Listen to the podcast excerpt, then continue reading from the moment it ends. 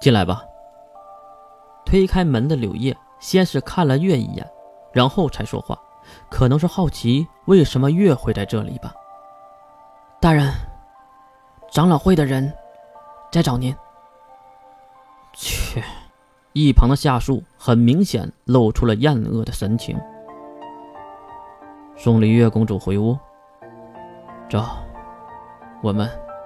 月伸手拉住了夏树的衣角，夏树也是诧异的回头看向这楚楚可人的月。怎么了？见月盯着他看，夏树也是试探性的问着月：“要和我一起去？”月诚恳的点了点头。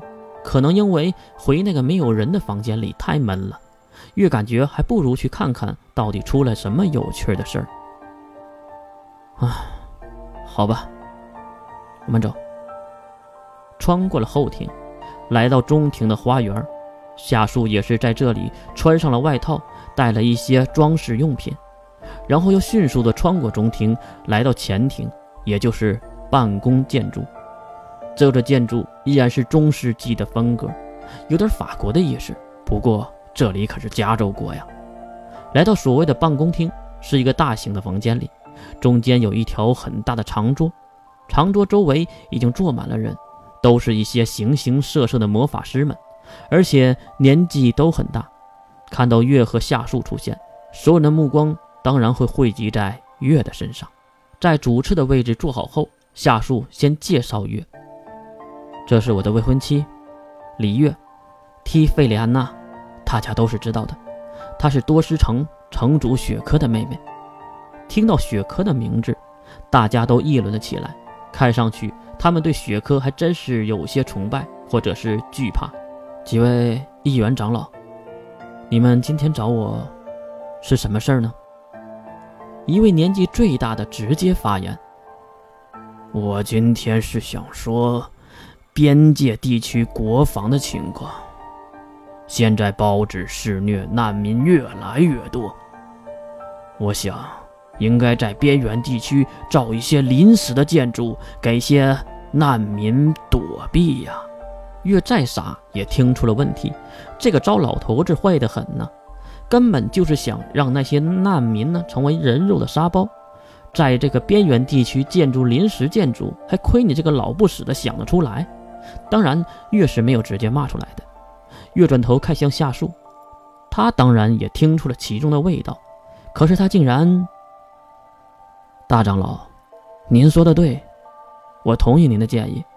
过几天我会让国库拨钱的。城主大人英明啊！一旁的月急忙吐槽了一句，虽然声音很小：“英明个狗屎吧！夏叔是有病吗？这么玩，你们国家还能活多久啊？”老夫也有点话说。又是一个糟老头子，也来事儿了。啊，九长老，您说。关于这是城主您和公主的大婚没成之事，已经成为了老百姓口中的画饼。我希望您能早一点的弥补这次错误，免得丢我们贵族的脸面呐。月都听懵了，这个老头是在批判城主吗？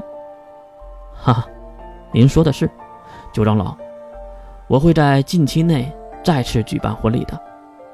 哦，对了，这个老头还想说点什么。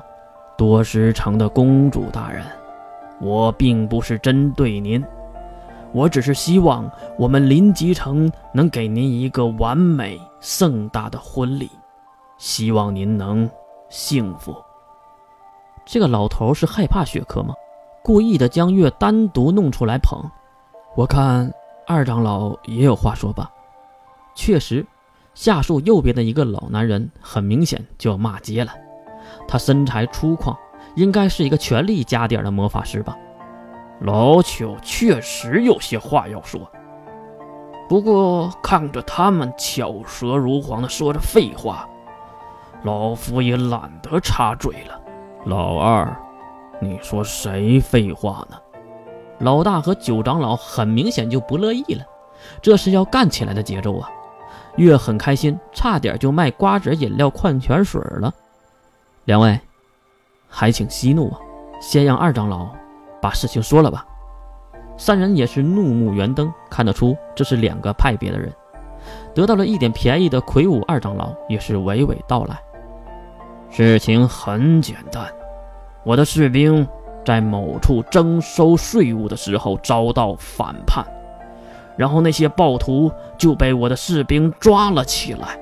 我希望城主大人能下令处死这些暴徒，以儆效尤。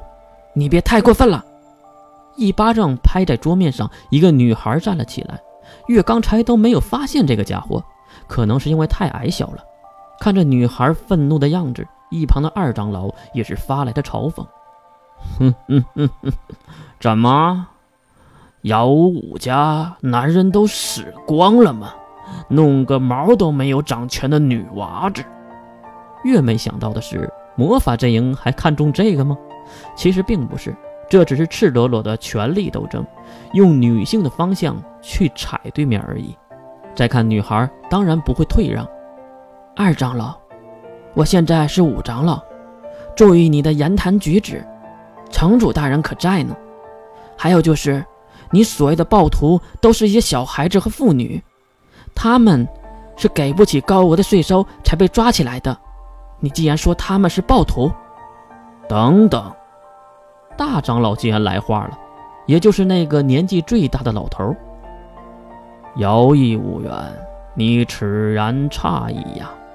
那些不交税务的恶民，如果不惩罚他们，他们就会变本加厉的。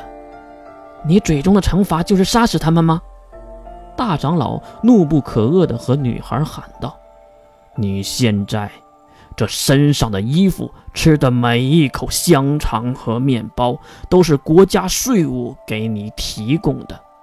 你那天真浪漫的想法，去和你家里的妈妈说吧。”如果我们放过那群恶民，就会有更多的人以穷来逃税，到时候国家不再富强，还拿什么去统治？拿什么去保护、去战斗？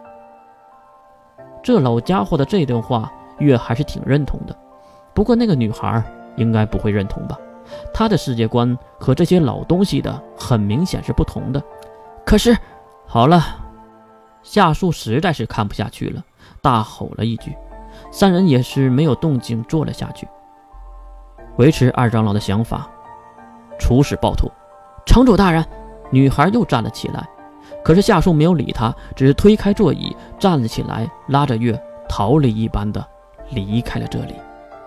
可能用“逃离”这个词汇不太准确，用“逃跑”更贴切一些吧。看着后面那房间里的人，月不由得笑了起来。还真是家家有本难念的经啊！有趣的国家。无论什么时候，人类最大的敌人，都是人类自己。